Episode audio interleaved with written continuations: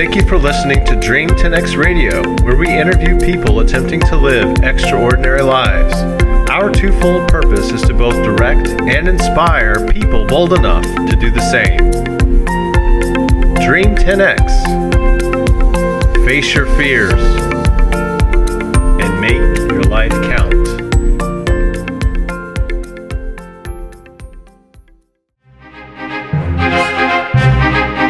I met our next guest through one of our rowing teammates, uh, Jeff Byron at Alexandria Community Rowing. We encouraged each other in the men's two K meter events at the two thousand eight Crash Bees in Boston. And then the last time I ran into this guest was at the twenty thirteen Head of the Charles Regatta in Bo- Boston, Massachusetts. It happened to be that this was the same year that he and his senior year roommate, Gabe Blanchett at M I T, started Grove Labs. Uh, Grove, Grove Labs was a startup company that they set out to solve the problem of supply chain, food supply chain logistics and sustainability through the sale of in-home aquaponics grow systems. He's a two thousand nine graduate of T C Williams High School in Alexandria, Virginia, a twenty thirteen M I T graduate, a TEDx presenter, and co-founder at Grove Labs in Boston, Massachusetts. Please welcome Jamie Byron. Welcome, Jamie. Hey, James. Thanks for having me here. It's great to have you on, man.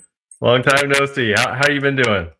Um, I'm doing pretty good. I'm kind of settling into into life here on the homestead and um, figuring out my niche in my, in my new business here. And uh, yeah, just trying to trying to kind of build community and build things here on the farm and on other farm properties, and really um, just get my new life on track.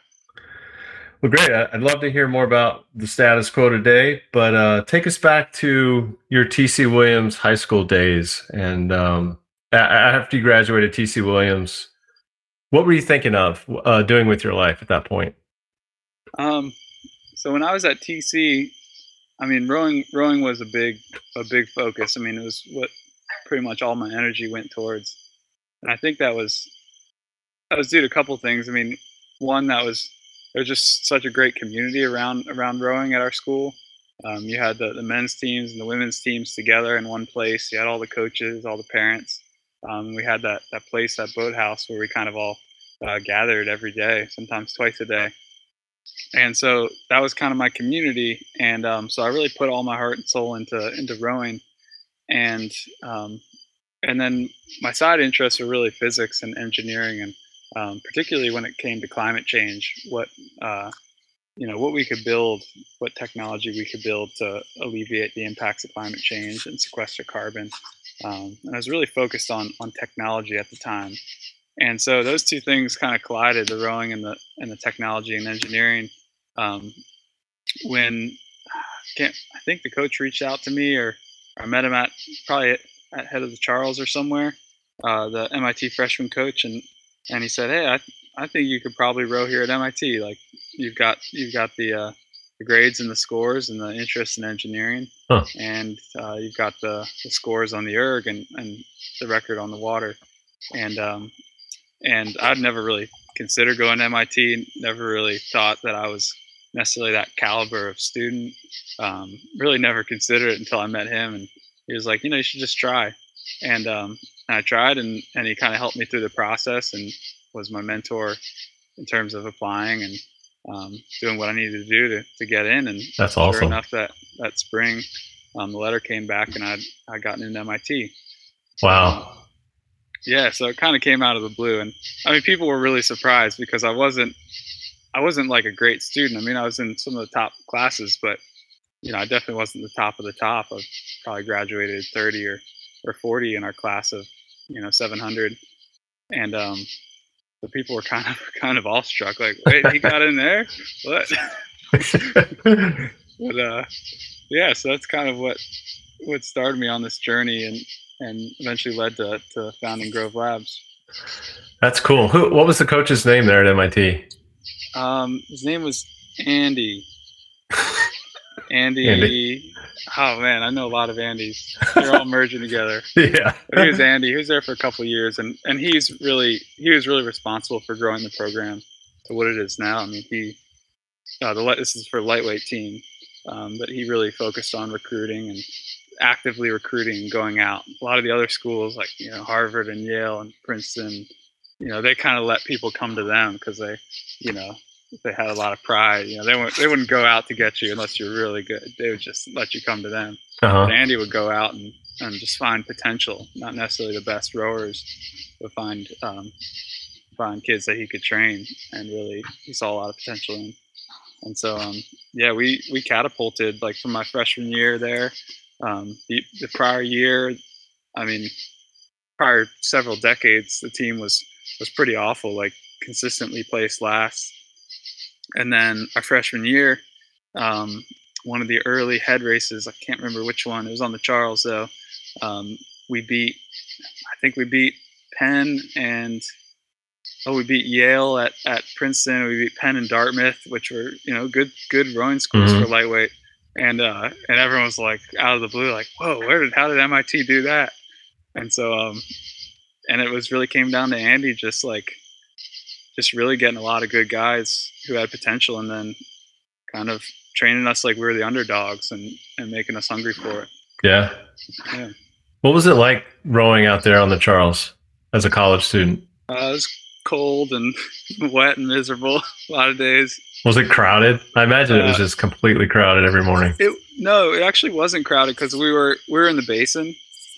And okay. So a lot of our work we did in the basin there by the, the, the Mass Ave Bridge. Yeah. Um, a lot of space we, there. Yeah. When you go upstream, it starts to get a little more crowded, but, um, you know, it was fun. I mean, that's, that's how you get good at doing the head race stuff is that choppy water up there. Yeah. Choppy water and passing people. And, um, yeah. How'd you like Boston? Um, I was, I mean, there are some, some benefits to Boston, but I, I was never really a big fan. I really didn't want to go up there. I didn't I didn't apply to any schools in, in cities. I always knew that I wanted to be out more in nature and in rural areas. Mm. And the M I T thing just kind of came out of the blue. It definitely wouldn't have been my first choice of places to go to, but it's the only place I got into of like all the schools I applied with the exception of U V A. And so it's kind of just it's where I where I had to go. So I didn't have any real attraction to Boston, but you know, I met a lot of great people there. Um, I like it down here better though, and and uh, you know, Central Appalachia. Yeah. I like it west in the mountains. There's definitely like a there's a noticeable difference in culture from when you're on the coast in the coastal cities to when mm. you move west and you start hitting the foothills. And there's kind of like a general culture shift at the foothills, and then you hit the mountains, and there's a an even more distinct, distinguishable culture shift. So I, I've always liked that in Appalachia. And so I'm really glad to be back back here in, in West Virginia and Maryland. Is it the slower pace of life that appeals to you or more yeah, rural? It's, it's slower. I think it's more community centric. It's it's generally friendlier. Um, I think people tend to just be a little more open in the mountains and, and open to their neighbors. Um, in the city, I, you know, there's a lot of places where, like, you know, neighbors who lived next to each other for ten years really didn't know each other at, at all, you know, and they were one or two houses down from each mm. other. They just kind of knew each other in passing yeah. in the city, but that's not a thing here. Like, you, yeah. you know, greater you know, sense people, of community. Yeah. Yeah, exactly. Yeah. What did you major in at M I T? Um, so I studied uh, aerospace engineering. Um, and the idea there was really, I wanted to work on wind turbines and wind energy. And um, so I kind of, I kind of shifted my focus from, you know, most of the kids were into satellites and rockets and airplanes and helicopters, stuff like that. And I was like this weird kid who was into blimps and wind turbines. And um, so you were the nerd, yeah, the wind like, turbine nerd. Yeah. Or just like the weird guys, like he likes wind turbines and blimps. Like, we got rid of blimps at the Hindenburg. Um, but yeah, so those are really my two passions within that was, was uh, lighter than air travel, which I still hmm. think has a, a ton of potential. It's, it's just an incredibly overlooked technology. Interesting. And um, it was the future back in the twenties and thirties. You know, the future was we all would have our, our little R V blimp that we take off from our backyard and um, dock with the mothership and go and eat at the restaurant. And we'd just be, be floating over the United States or over the ocean or traveling the world, um, you know, in these lighter than air um, airships. And so, uh, and then the Hindenburg really um, kind of ruined that one. Um, I mean, that's a whole thing I could get into, but uh, hmm. but I, I think it's going to make a comeback at some point. Um, and I'd love to be a part of that. Interesting. I, I've I've had thought about that thoughts about that as well for beating traffic. Yeah, I mean, imagine just lifting right up out of your backyard, yeah. going directly to where you want to go to. You know, maybe there's like a, uh, you know, you can rappel down or something, and your blimp just sits up there over top your, your office. Yeah, you know, all day, and then you go up the elevator, and you're up in your blimp. Like it, it just makes so much sense, and it's way, way, way more efficient than than most forms rockets of travel. And, yeah, well, jet fuel. Airplanes for sure. It's like it's like one tenth the energy of an airplane. Mm. I think it's something like if you go half the speed in a, in an airship, you go half the speed, you use one tenth of fuel. So to get you know D C to New York is I don't know what two hour plane or or something. Yeah. To, to double roughly. That and take four hours, and you use one tenth of fuel. Um, mm. And in the meantime, you can walk up. You don't have to be in your you know your seat. You can. You know, you kind of enjoy the flight. It's a much calmer, calmer flight.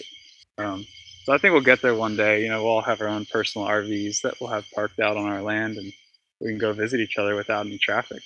Hmm. Hey, have you seen? There's a Netflix movie that my wife just turned me on to. Cindy, do you remember the name of it? About the the, the kid in Africa who built a windmill. Oh yeah, the boy who um, built the windmill. Boy who harnessed the wind. Yeah, yeah but thank you. Yep. Yeah. Yep. With William Kamkwamba. Yeah. Yep. Yeah, he was a huge inspiration to me. Really? Yeah, I, th- I think that book came out when I was a junior or senior in, in high school, and uh, and I read it, and it was like, whoa, it's like this kid built this from scratch, and he's powering like his whole village and charging their cell phones and powering light bulbs, and it was all from just junk. Yeah, it was, yeah. I found that so cool. I, I think that's a big reason why why I went into aerospace. Really, that is really interesting because we talked about maybe getting him, try to get him on our podcast as well. That'd be awesome. I'd, yeah, I'd be really curious to hear what he's up to. Yeah. Yeah. Interesting. All right. Um, so let's see what else was. Um, so. Studied aeronautical engineering at M I T, and then as a senior, you had a roommate, um, Gabe Blanchett, and somehow the two of you came up with, you hatched a business plan, and from there started a business. So yeah. Love to hear about this story. Yeah, so so Gabe and I were were kind of best friends through um, through M I T. We met the first day, and we just had a lot of shared interests, you know, adventures, going on adventures outdoors, and um, and doing stuff that had um, environmental impact and also social impact. Uh, we were both into just solving problems. You know, a lot of our, a lot of other people at M I T are, are into, I mean, there are a lot of people who are into solving problems, but some people just want a, a really good job or want to make a bunch of money or, or want to work on very specific um, technologies. Mm. But there's a subset of people who go to schools like that who really go because they want to change the world for the better. And um, Gabe was one of those, those people, and I saw it from, from early on when I met him. So he was really inspiring to me. And our senior year, he really took the business route. And so he took a lot of business classes, did some engineering, but was really, you know, everyone knew that Gabe was going to start a, start a business, start a startup out of college. And um, so we were rooming together our senior year. And I started getting really into um, kind of becoming uh, – Uh, I don't know, just not as excited about wind energy anymore because of the dynamics of the large corporations that really control the space mm. and the fact that um, wind energy is limited by really by the storage capacity of the grid more so than the design of the turbines. So I, I realized that around my senior year, and so kind of started to have a shift to where can I make a bigger impact than wind energy. Um, you know, just becoming an engineer who works on a specific thing on a wind turbine, that's not a huge impact. So um, hmm.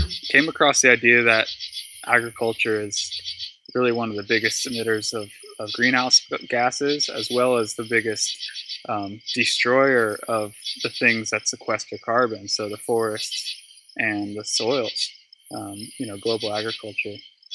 is really responsible for the destruction of our planet's ability to sequester carbon, which ecosystems do very well. You know, we talk about carbon sequestration like it's, we have to build a technology that will sequester carbon, but we already yeah. have the technology. Like it's, it's already it's been built. It's nature. Yeah. Yeah. And the bigger the, the bigger the forest, the bigger the trees, mm. the deeper the soils, the more diversity, the more carbon is sequestered in that ecosystem.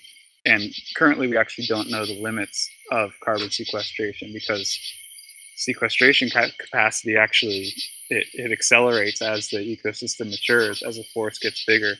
So we we don't even know where the limits are because we've cut down a lot of our old growth forests. Um, so I kind of saw that and was like, wow, agriculture's got to be the number one kind of leverage point for for addressing climate change. And so really started digging into that, came across um, permaculture, which is this idea of, of really um, designing ecosystems that produce food um, rather than looking at, at food as kind of like a manufacturing process or an assembly line, looking mm. at it as, as just another ecosystem, um, but an ecosystem that's really designed from the ground up to produce as much human food as possible. And that led me to, to aquaponics, which is Um, this, I guess you call it a technology, an eco-technology of uh, where you basically take fish farming, which is called aquaculture, and um, hydroponics, which is a way to grow plants um, without soil, which is, is quite problematic. It's got hydroponics has a lot of issues to it.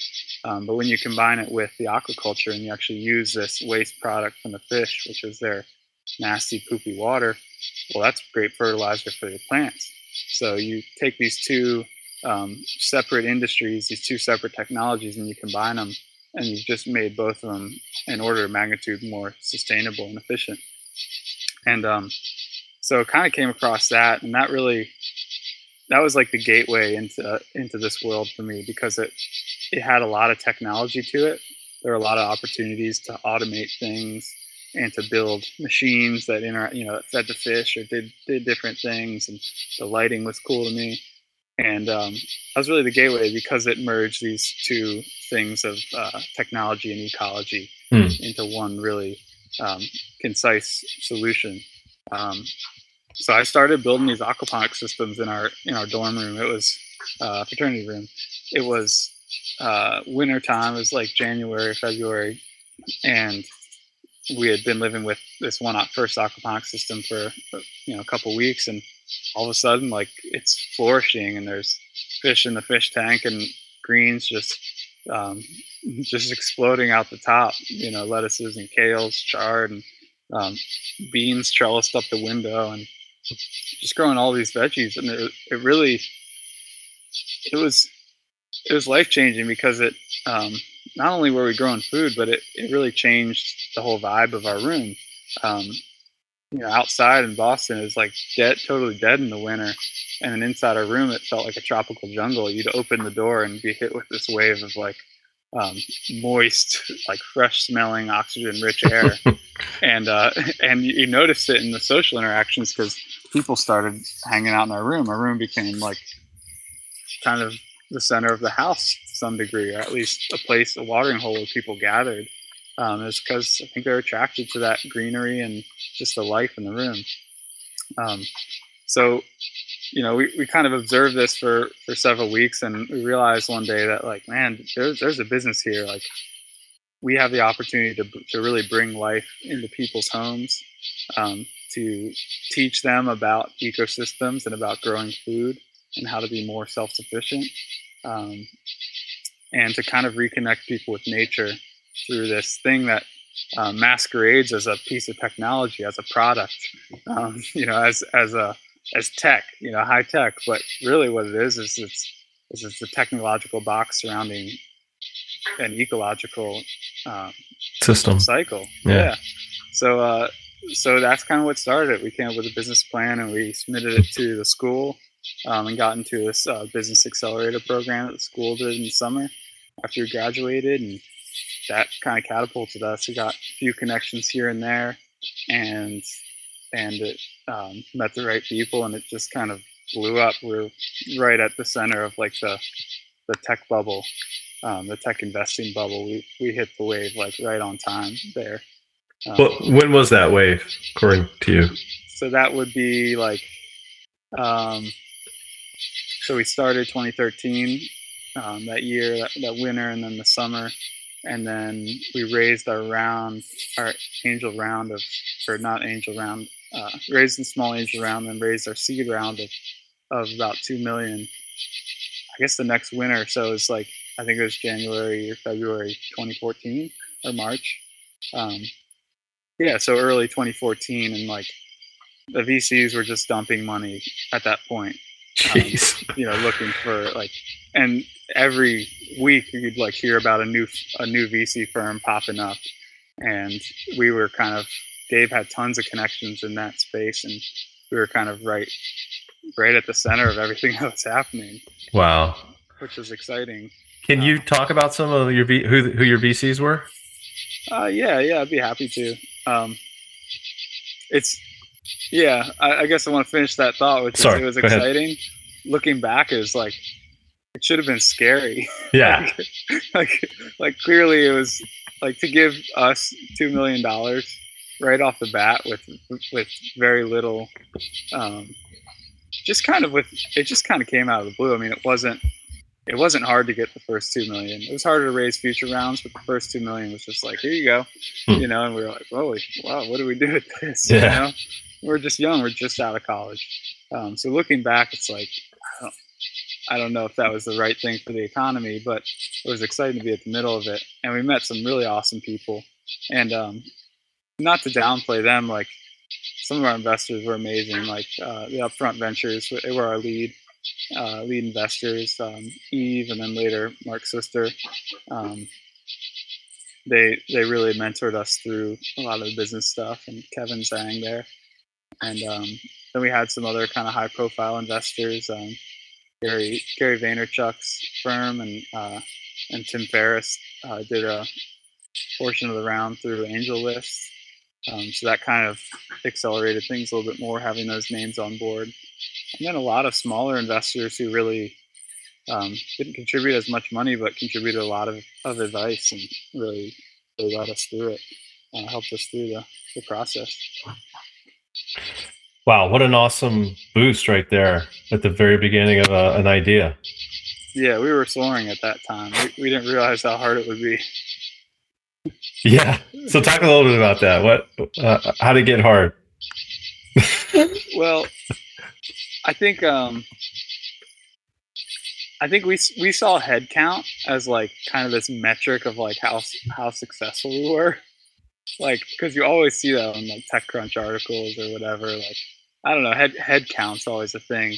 So we, we really built our team really fast and hired people full time, and and we quickly grew. You know, after that first round, we might have had four or five people with a couple of people working part time, um, and then that two million came in, and and we grew very quickly in terms of head count. You know, it was very quick to get from six to twelve, and Um, and six to twelve was a great number. We were working really well um, in the eights, nines, tens, elevens, twelves as a team. And it was, it was easy to to manage, and it was, we were very self-organizing. It wasn't hierarchical. Mm. Everyone had their thing going on. It was helping other people with their thing, and it was uh, very just organic at that phase. And I think part of where we where we miscalculated is we kept growing beyond that, and soon we were at seventeen. And it started to get kind of divided up a little bit, and um, you know, and, and a little more siloed into groups and and kind of cliques forming. And then getting up into the, the low twenties, um, very much so, and started to see it's like some politics at play, um, which really which really bothered me. You know, because I liked it when it was small and we were we were very efficient and, and moving forward, but I hear you. Doing it small. Yeah. And eventually we got up to like, I think we had like twenty-eight one summer with um like six six of those people interns, so like twenty-two full time and six interns. And at that point, especially with engineers in Boston, like we're just burning through money way faster than we can than we can raise it.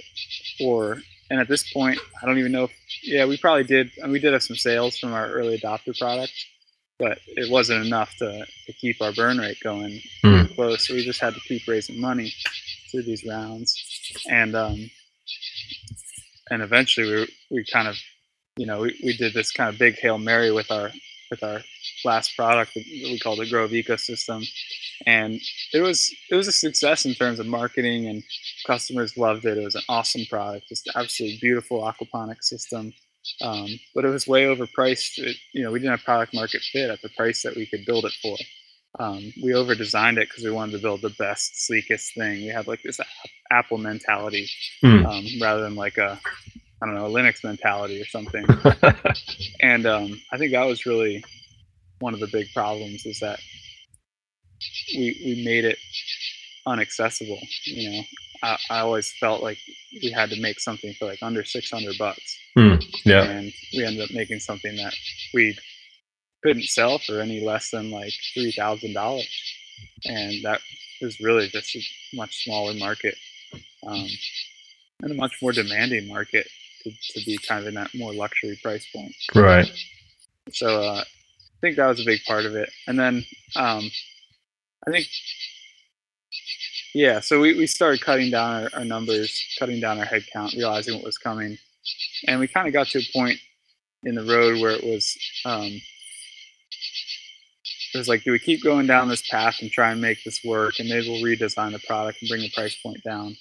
Or do we make a big pivot um, and actually design or actually build them for schools, which is where we actually were finding a decent market, because school systems could actually afford a three thousand dollars product that had many thousands of dollars worth of value each year in education, um, and they could raise grant money for it. And we were making sales there, and the teachers loved hmm. the product.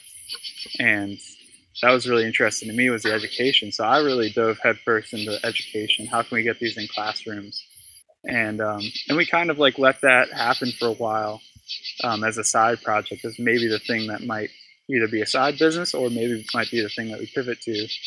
And I got to the point where I, where I was like, man, this is the only thing that's going to work, um, is if we pivot now, we cut everything that's not necessary, and we go all out on schools, and we do this as an educational project, um, product.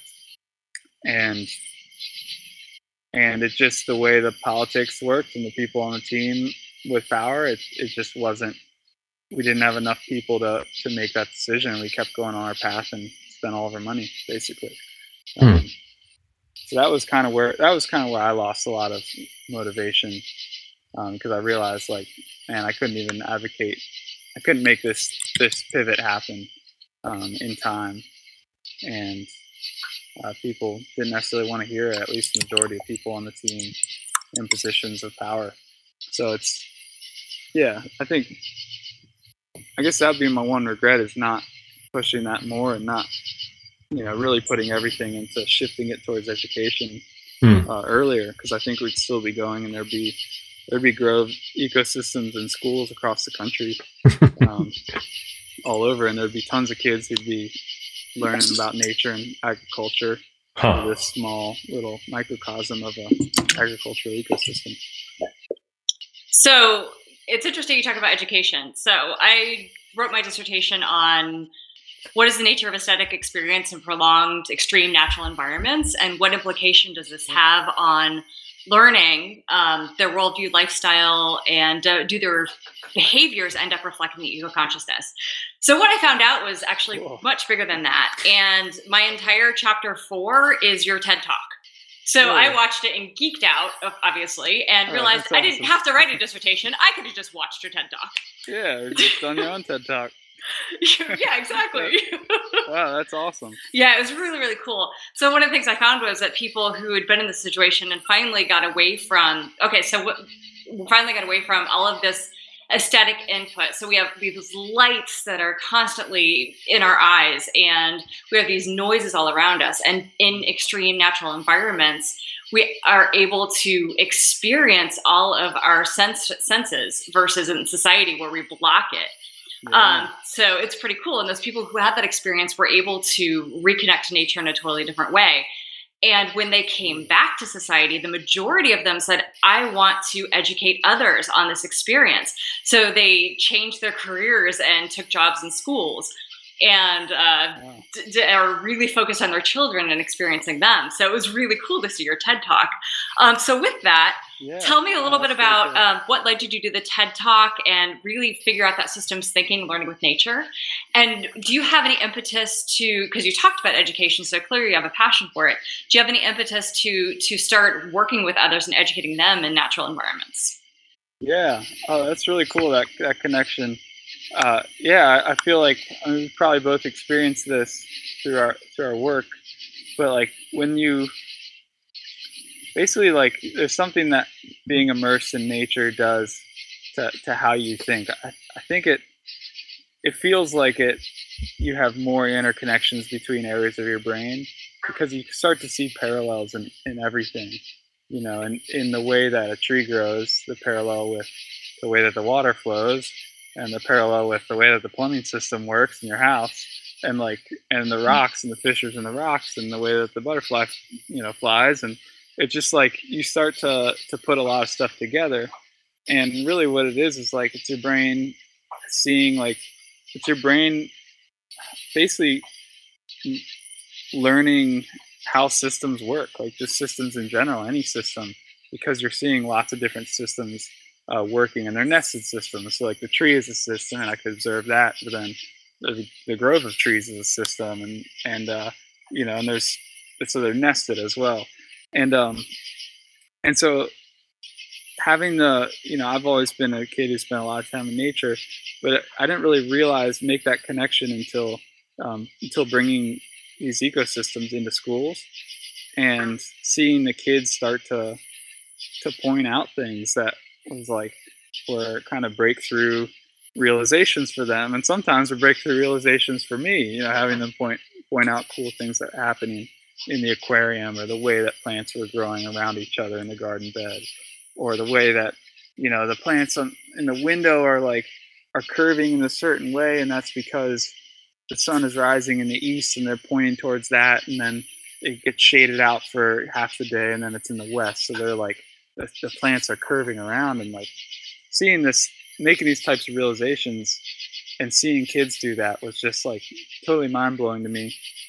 And I realized that, you know, th- this has got to be the foundation of our education system is, is just putting kids into nature and not telling them what to learn, but seeing what they learn and, and they might come up with some really cool stuff. And so, um, So I, I guess that, I mean, that led to the TED Talk. I honestly can't even tell you how that led to the TED Talk, but someone reached out to me and said they liked what we were doing um, in the school space because we were doing, we were selling systems in schools and, um, and posting content about that. And they, they asked me to do a TED Talk at a school, um, which I think was focused on education.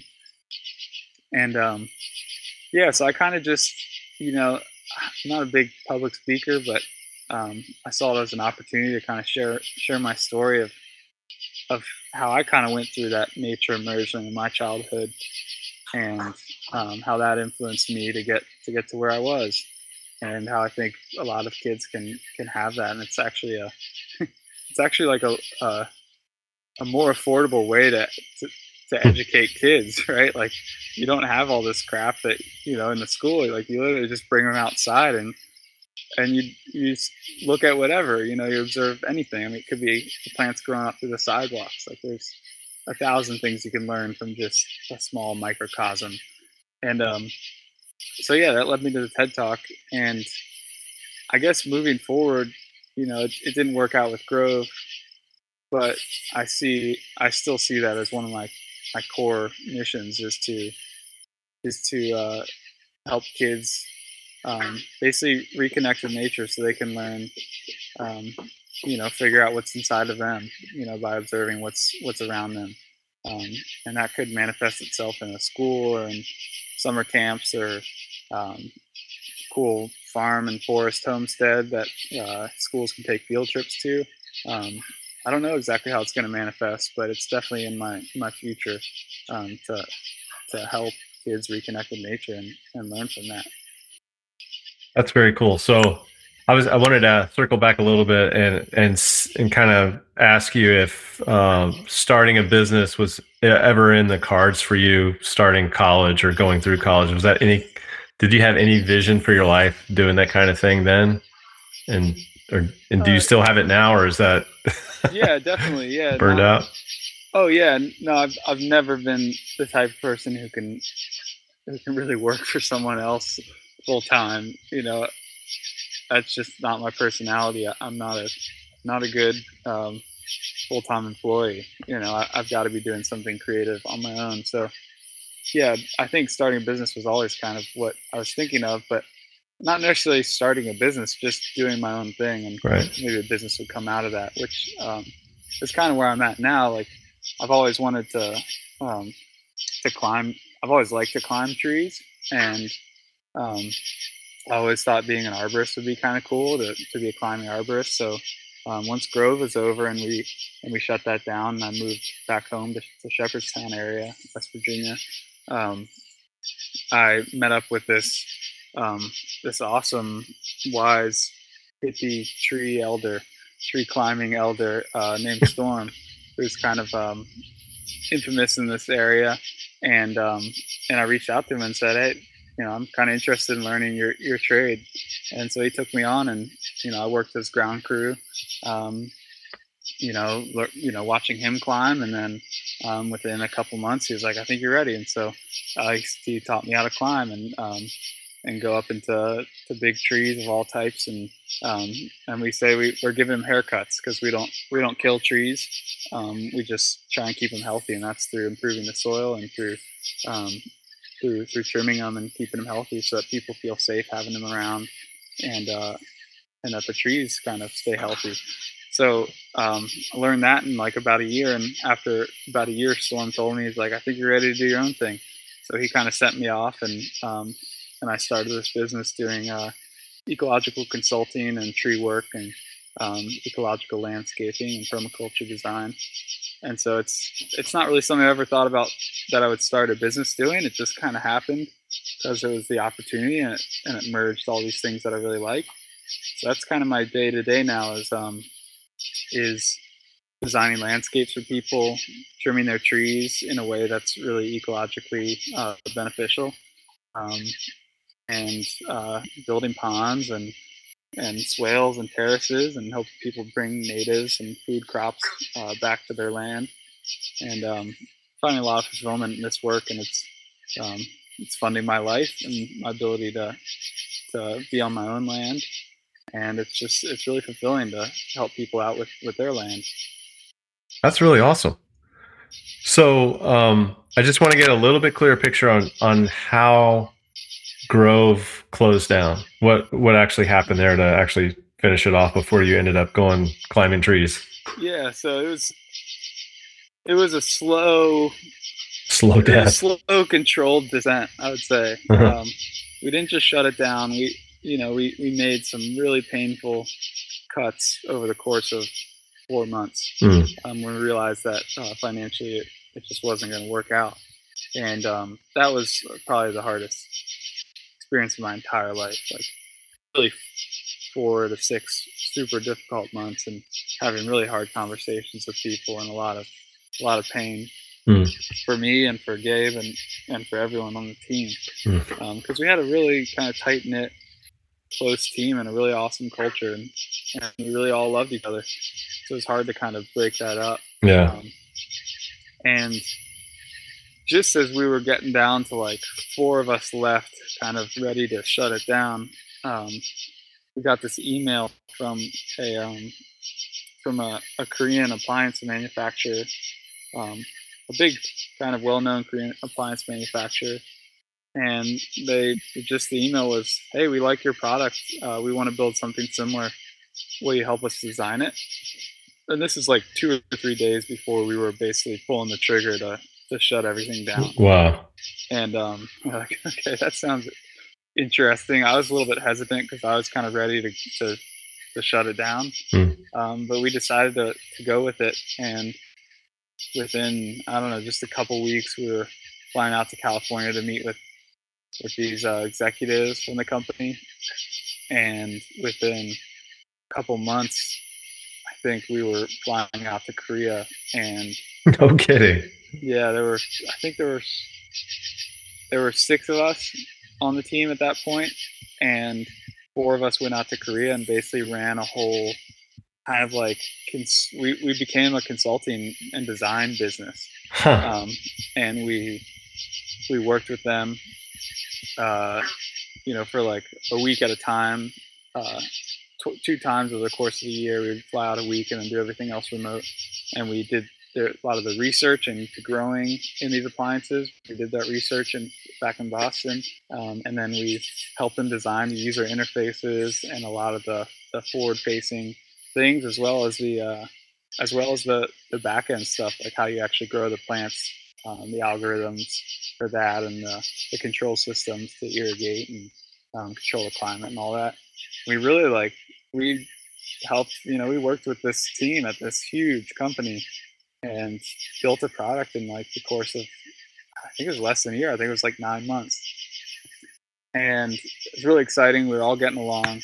Um, we really liked, liked them, liked the team there and, and the Korean culture. And, um, and then the last time we were in Korea, um, the, uh, the current president uh, got into office, and, and we were there basically at the height of like the, the, the nuclear scare, um, like, the height of tensions between North and South Korea and America hmm. was our last trip there. And it was like kind of unnerving that, that like, that we were like in a place that was like, felt like it was on the edge of war, and you kind of feel it in the air there that everyone was nervous.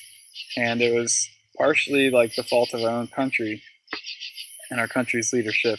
And that, I think that left a kind of a sour taste in the South Korean leaderships in their in their minds for for America, um, and we were working so well with them, and you know we were ready to renew our contract and keep going on the next version of the product.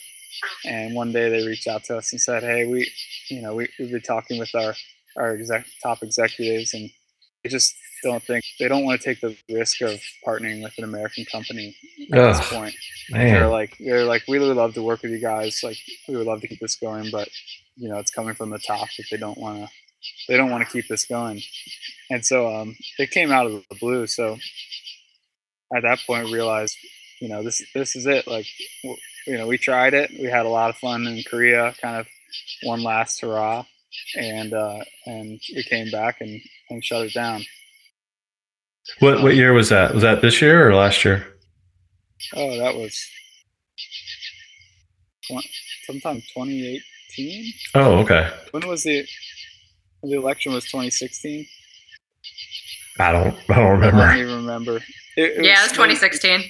Yeah, so it probably yeah, so we were probably doing that work through twenty seventeen, and then early twenty eighteen or late twenty seventeen, that kind of fell apart. Mm. Um, But it was like a, um, it was a fun last hurrah, and we and we learned a lot, and got to experience a really different culture, and and actually a culture that's very connected with nature, which was really cool to see. Hmm. Um, so they it really the product really worked for them, because they have this this culture of, I don't know, just having more respect for, for life on Earth, I think, than most most Western culture does, and so.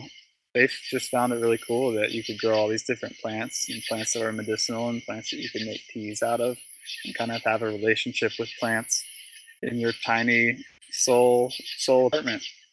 Um, so yeah, really, really grateful for that opportunity to work with, with those guys. Mm-hmm. Um, but when yeah, did? Yeah, go ahead. But when did you ultimately shut down the company? Was that twenty eighteen? Uh, that's a good question. It's it's all kind of blending together, but yeah, probably twenty eighteen, or maybe it's twenty seventeen. Yeah. Uh, do you ever feel like maybe you shut it down too early? Because I'm like, well, what if you what if you made made it so you could grow pot in your house, or what if you you know COVID nineteen had and everybody wants their own, to grow their own food locally now? Yeah. What totally. If we had a grow system now? Totally. Yeah. I, I think we could have pulled it through. To some degree, but it's like at that point, it's just timing. Well, none of our investors wanted to put anything else in. Yeah. So they were kind of burnt out. The the bubble was kind of the V C investment bubble was kind of profiting to some degree, and they were starting to be a lot more careful with where they were putting their money at, and we just didn't fit the bill. So it wasn't like we could have raised money. So basically we're back to bootstrapping. Yeah. And it's like, well, if we're going to bootstrap, like we might as well shut this down and do something different. Hmm. Um, and if we're going to shut it down and do something different, we still have this non-compete clause with with the current, with the past company. So it was like, well, we got to basically, uh, yeah, we, we basically I see. kind of had okay. no other choice. I mean, yeah. so much of the equity was eaten up that it's like, it makes no point to bootstrap a company that's already entirely owned by other people. You know, we don't have much more stake left in the thing. Wow. Um, and some debt. So it's like, we, we just can't make it happen anymore. Yeah. And um, and we were all burnt out at that point too. Because we everyone needed a break and a shift. Um, so it, it was ultimately a good thing. We, it was painful to go through, but um, coming out the other side, it, it just, I think it felt a lot better for everyone. Mm-hmm. Let's talk a little bit about permaculture. We we uh, texted you, uh, I forget, maybe two years ago about tell, telling you about some land we bought down in Southern Virginia and how it had been clear cut by the lumber companies. And uh, the soil's really poor and uh, a lot of soil erosion. And but we have big dreams for the place. We want to we want to bring it back to, you know, its former natural beauty. Uh, we we we experiment. We plant all kinds of different trees. We've planted London plane trees and cedar and uh, what else have we planted, Cindy? There's so many different things we're experimenting with. We've got a little apple orchard. We're trying to keep going. Cool. Hasn't done really well. Yeah, we did plums and apples and pecans and aspens and, as you said, planes and nice. uh, pines, everything. Wow, that you planted just since you first reached out to me? Oh, oh yeah. yeah. Whoa, that's awesome. Not what's, everything is working, though, so yeah, it's just really, kind of... What's really thriving? I'm curious. The uh, London planes have done really well, surprisingly. Yeah. Um, it's basically a sycamore. Yeah, yeah. It's a hybrid sycamore. Right. So is that area kind of wet where they're planted? Um, it is kind of on a, yeah, it's a, a lower area of the land where, so there's a, quite a bit of runoff down there. You have that Virginia clay. Yep. That red orange. And clay. Sand, a lot of sandy, yeah. loamy the, soil. The Virginia That's, rosebud is doing really well too. Right. We planted three, two or three of those and they're, they're taking off as well. Uh, the red, red buds? The yeah. red buds. Yes. Yeah. Yeah. They're, they're pretty good. Um, like early pioneer species. I see them popping up in people's gardens everywhere. Um, oh, that's really cool. So, okay. So what's your dream for, for the land? I mean, turn it back on you. And what's your dream? What's your vision for this land? Um, we, well, we want lots of trees. We, we There's no shade there at all right now. Um, a lot of the loblolly and Virginia pine were... I don't know if they planted them after they cut everything down or if those are just trees popping up from the ones that were cut down. I'm not sure, but there's tons of pine that are popping up. So that, we're going to have a lot of pine there. Um, pretty tall pine in a number of years. That's good. Um, I wanted to build, um, uh, not, mo- not have a monoculture of just pine, but, you know, a whole bunch of different species growing in there. Uh, you know, a lot of hardwoods and fruit trees and that kind of thing. Want to have some pastures with lots of green grass because we want to have maybe a cow or two and some goats and yeah. various types of animals. Horses. Horses, of course, yeah. Cool. Um, yeah. We'd love to have a vineyard, plant a vineyard in there. Cool. So, yeah. so uh, a forest section, a pasture section, and vineyard slash orchard. Yeah. Um, cool.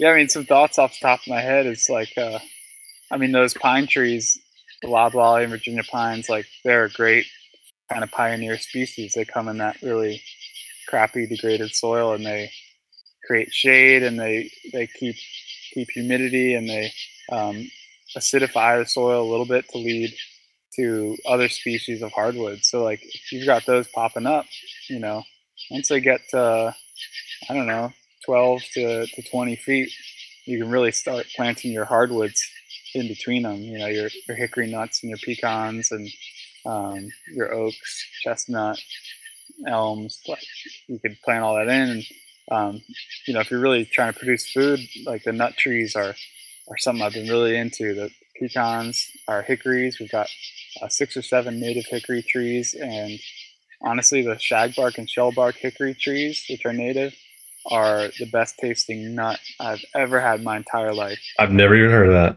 It's it's um I'm someone who really likes likes walnuts and pecans even more, and they're kind of in between, but they add a whole different element. They're just really this savory, nutty, um, fatty nut that has that's almost a little bit sweet, and um, I think is better than a than a good pecan. Hmm. Um, so that's the, the shellbark. I think the shellbark is the larger one, so that's probably the one you want to plant. And there's also hybrids between the, the pecans and the hickories because they're closely related. You can get a hican, which is a hybrid that kind of produces a, a thinner shelled hickory nut um, that's easier to crack and process. Um, but yeah, I mean, like you can grow it's something on on the order of like in thirty years, you can grow like ten times the amount of calories per acre um, using nut trees compared to a, an annual crop like corn or wheat or soy. Hmm. So you get like ten times the amount of calories in like thirty in thirty years um, from that same acre. Interesting. Um, and in like one hundred years, you're producing like one hundred like one hundred times the calories from these big, massive nut trees. So really, like if we're looking at sustainability of of using our land for agriculture, like nut trees um, with fruit in the understory is really, uh, it's really like the way to maximize what we can get off the land. Love that. Uh, yeah. Corn, wheat, and soy really does not make sense anymore. Like we've hit the limit of, of that making sense, and we drastically need to divest from these uh, destructive annual crops, whether they're no-till or not. Like they just don't make any sense anymore. So we need to, to shift that land that's being planted in the same crop or rotated through annuals every year and start planting chestnuts, uh, hazelnuts, hickory nuts, pecans, walnuts, black walnuts, um, all the nuts as well as, um, you know, fruits uh, that, that are really productive like uh, mulberries and um, and persimmon and pawpaws in the understory yeah, and pears. And, um, we can just produce so much more food and have so much more abundance if we kind of rethink how we how we plant our land, um, and have the patience to wait it out. It yeah, I was like going to say fifteen years to have a nut grove. That yeah, that's, it's a long-term play versus a seasonal, you know, yeah. return. Yeah, exactly. Which is another reason I love that. Yeah, and there are ways to do it. Like, um, you know, your nut trees are actually. You know, the, if you have a deer problem, like a deer can, can really eat a lot of your trees when you get started. So you know, mm. it makes a lot of sense sense to actually plant, um, you know, follow what nature does. Like you plant brambles first. So you plant your blackberries, raspberries, uh, black raspberries, loganberries, wineberries, all that stuff. Um, plant a couple rows of that or plant patches, and then plant your nut trees right in the middle of that. And that's like the natural defense that these Good. trees have from... from uh, your deer or even your goats if you want to graze goats or, or cows or sheep in that area. And so you can get, um, if you do it smartly, you can get harvests from year one. You know, uh, plant your sunflowers year one, and they really help improve the soil or, or hemp. Hmm. And while, you know, you harvest that and you use that, all that biomass to mulch the land and improve it, hmm. um, maybe you graze graze some, some goats through there after you've harvested. Um, to really knock it all down, and then um, then that fall plant your, your blackberries, raspberries, and your rows, along with black locust, um, which will be your future fence posts, as well as a lot of uh, fodder for your for your goats and your and your horses, because they can eat the black locust. It's like a tree alfalfa, and um, you know, and you kind of just follow the natural succession that leads eventually to your your smaller fruit trees, and you get. You know, fifteen years, thirty years out of your apples, um, and then your your nut trees start to, to take over, and they become a dominant species. Mm. Um, so yeah, really following like nature's natural progression, uh, the ecological succession. Love that. Do you help people put together long-term plans for their land like that? Yeah, I've been I've been dabbling in it for a while, and um, got a couple opportunities recently to. to really start to do that more. And that's that's really where I want to be at is uh, managing my own land long term um, like that, but also helping other people come up with the plans and and uh, and make it happen on their land. Mm-hmm. Um, because yeah, if we can, you know, if if if I can do it on my own land, and I can uh, directly directly teach ten people, and then share the idea with a hundred people, and then imagine uh, you with your land. Once you're five years into it and you're really learning, then you can do the same. Help ten people directly and share the idea with a hundred people. I mean, that's just totally exponential. And, changing the world. Yeah. In three decades, we've, you know, made a gigantic impact. Hmm. Um, so yeah, that's kind of how I'm thinking. It's like the, uh, teach a man to fish. Yeah. Thing. Oh man, that's inspirational. Love that. Sure. I'll be glad to help. you, you guys want to, want to brainstorm ideas. Uh, let's do it. Talk about a little bit real quick about, um, uh, water. Uh, you, you mentioned Sepp Holzer to us, and he's a big water guy in terms of using that to bring back the soil and the life of an ecosystem. Yeah.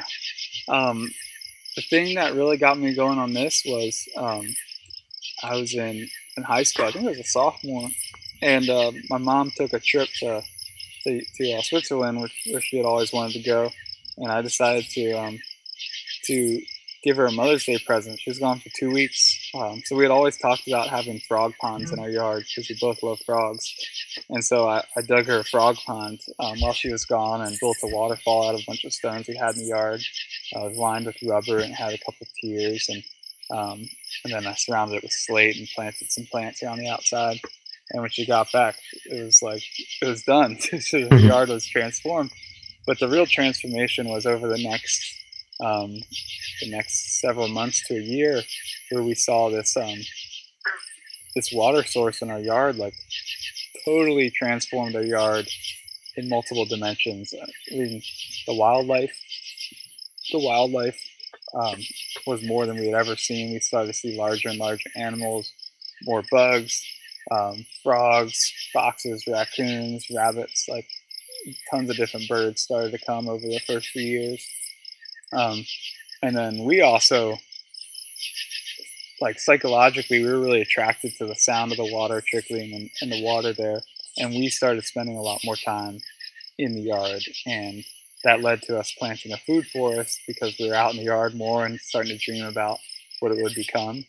And it really started with this pond, like this, this water, this water was like the catalyst to all this change. And now my mom's yard is, is totally a food forest. We're like, man, we're probably almost a decade into really transforming your yard, and it's it is just so cool back there. There's kiwis and apricots and berries and tons of veggies and um, all these weeds that we later learned were medicinal and edible um, that we let go wild, and now we find to be totally beautiful.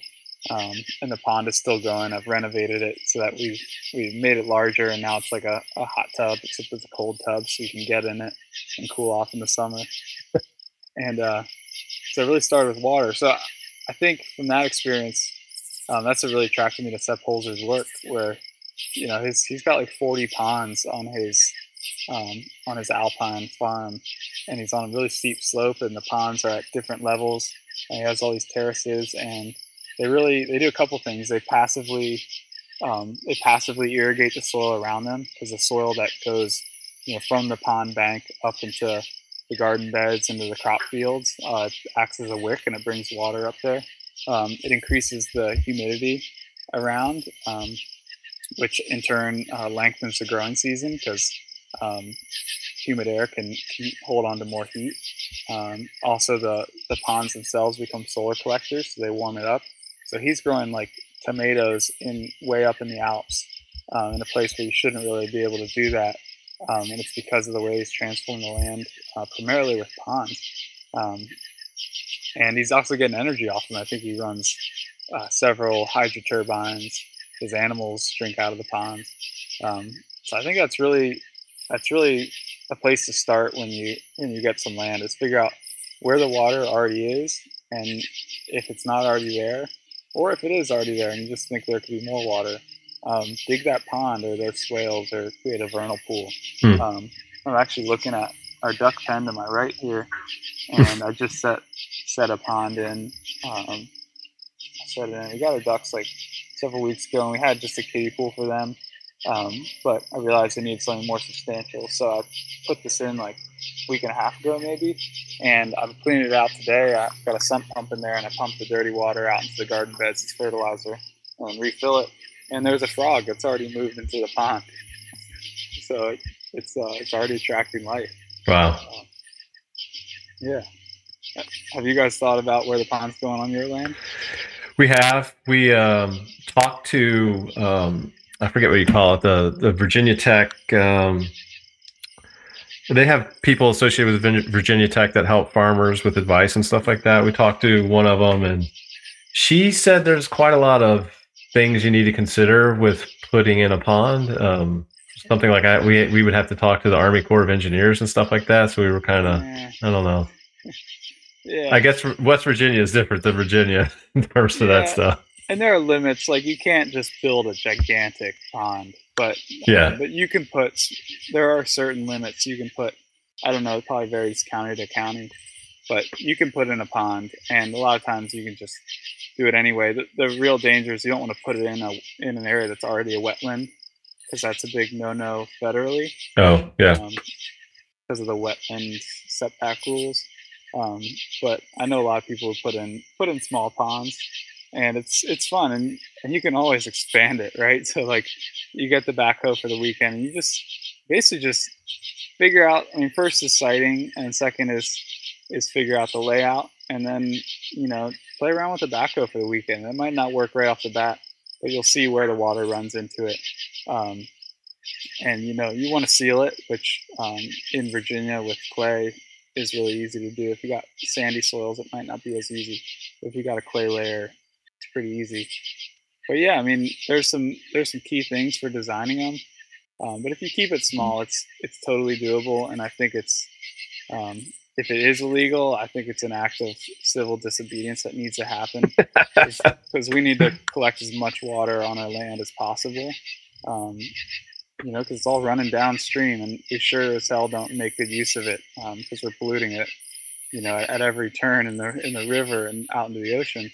So the more that we can keep on on landowners' land um, to help out their ecosystems, the, the better ecologically. Um, so it's like, and that's something Sepp Holzer talks about. He's gotten into troubles with his ponds, and he just he's just fought the bureaucracy for years, and uh, and continuously wins, because he just has really good cases for ecological um, benefits. And he's luckily in a country that. Um, that puts a lot of emphasis on, on environmental issues. So he can always make a good case, like, what I'm doing is, is the best for everyone. And they let him eventually do his thing. Mm. Um, so I think that's that's a fight that, well, it's not a fight we have to take up. You know, I think there's a lot of stuff that we can get around and just do it. And that's kind of the culture here in West Virginia. It's like, just do it. Like, it's a free country. Yeah. If you're doing the right thing, just do it. And if they come after you, like, we're all going to, going to come together and then tell them that, that no, you can't, you can't come after this farmer for doing the right thing. Yeah. Um, and so, yeah, I, th- I think there'll be more of that, you know, as, as more people get into permaculture and this type of stuff, because a lot of the, the regulations and the bureaucracy is totally backwards. Um, but it's stuff that we need to change. And I think we changed it by just, just starting to do the right thing and taking it one step at a time. Mm-hmm. I totally agree. And yes, I think we need to build a pond and just not say anything. It'll just magically happen. So we do actually have, we do have one more question for you. And so what I hear, what I've heard this whole conversation is you have an extreme eco-consciousness and passion for nature and passion for uh, making sure that we're really good keepers of the earth and really looking forward Uh, thinking. And so what that comes out in is a job and your future. You're still kind of working through some of those things, but everything seems to correlate back to that. Now, when you're looking or when you're talking to kids or college kids, high school kids, how would you help them? What advice would you give them to help find that one passion that would drive that drive everything that they do? Mm. Um. That's a really good question. I think it's, um, I've learned over the years, and I'm still really trying to practice this, but you, uh, it's that saying, uh, you can lead a horse to water, but you can't make it drink. There's um, like this whole strategy that one of my mentors, uh, Mark Morey, who's really a fantastic leader, um, and has helped me in, in developing my leadership capabilities. Uh, he talks about the, the art of questioning. And he's like, you can make way, way more progress with someone, um, helping them achieve what their potential by asking them the right questions, um, than you can by, by telling them what, what you observe about them. You know, I may see, I may see that you're passionate about this thing and you don't realize it, but me telling you that has the potential to push you away, or you might just not, might just not connect with you. But if I can ask the right questions, you can, you can come to the, the solutions that, that are already inside of you. So I guess I'd, I'd start with that, where I think everyone, at least most people, already have that passion inside of them, and they've probably suppressed it to some degree because of expectations from their, from their parents or their community or their, or their culture, or, um, or trauma from, from their childhood.